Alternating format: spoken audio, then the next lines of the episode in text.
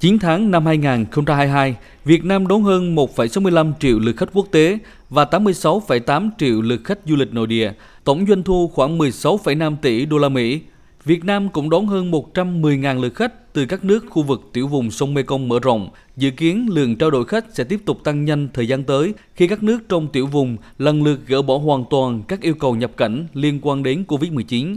Riêng với tỉnh Quảng Nam, địa phương đăng cai năm du lịch quốc gia 2022 đã đón hơn 4,3 triệu lượt khách tham quan trong 9 tháng qua. Ông Trần Văn Tân, Phó Chủ tịch Ủy ban nhân dân tỉnh Quảng Nam cho biết, địa phương này nằm ở trung điểm của Việt Nam, là cửa ngõ kết nối với các nước trong tiểu vùng Mekong và ASEAN, nằm trên hành lang kinh tế Đông Tây, có nhiều lợi thế để phát triển thành trung tâm du lịch lớn của Việt Nam và khu vực. Dịp may hiếm có để tăng cường liên kết, hợp tác phát triển du lịch, kết nối các điểm du lịch của Quảng Nam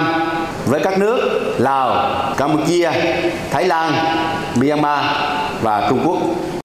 Với chủ đề tái thiết ngành du lịch, kiên cường phục hồi du lịch, Tại diễn đàn, các chuyên gia, nhà nghiên cứu và doanh nghiệp trên lĩnh vực du lịch tập trung thảo luận về kết nối để phục hồi du lịch, chuyển đổi số, nội địa hóa chuỗi cung ứng, phát triển du lịch bền vững và toàn diện, theo bà Suvimo Thanasaki, Giám đốc điều hành Văn phòng điều phối du lịch Mekong, du lịch xanh là xu hướng tất yếu trên thế giới. Ngoài ra, vấn đề ứng xử công bằng giữa khách hàng và người làm dịch vụ sẽ góp phần xây dựng ngành du lịch cao cấp, chuyên nghiệp trong những năm đến.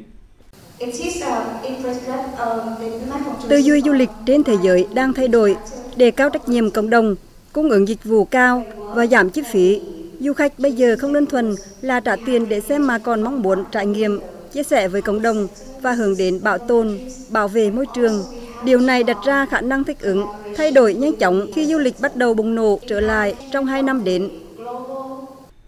Ông Nguyễn Trùng Khánh, Tổng cục trưởng Tổng cục Du lịch khẳng định, du lịch tiểu vùng sông Mekong mở rộng đã thể hiện được vị trí, vai trò qua sự tăng trưởng về lượng khách, chất lượng sản phẩm và dịch vụ. 6 tháng đầu năm 2022, khi các nước khu vực tiểu vùng Mekong lần lượt mở cửa đã đón hơn 3,2 triệu lượt khách quốc tế. Theo ông Nguyễn Trùng Khánh, du lịch xanh và chuyển đổi số là chìa khóa để du lịch tiểu vùng Mekong mở rộng, tiếp tục lái lại đà tăng trưởng.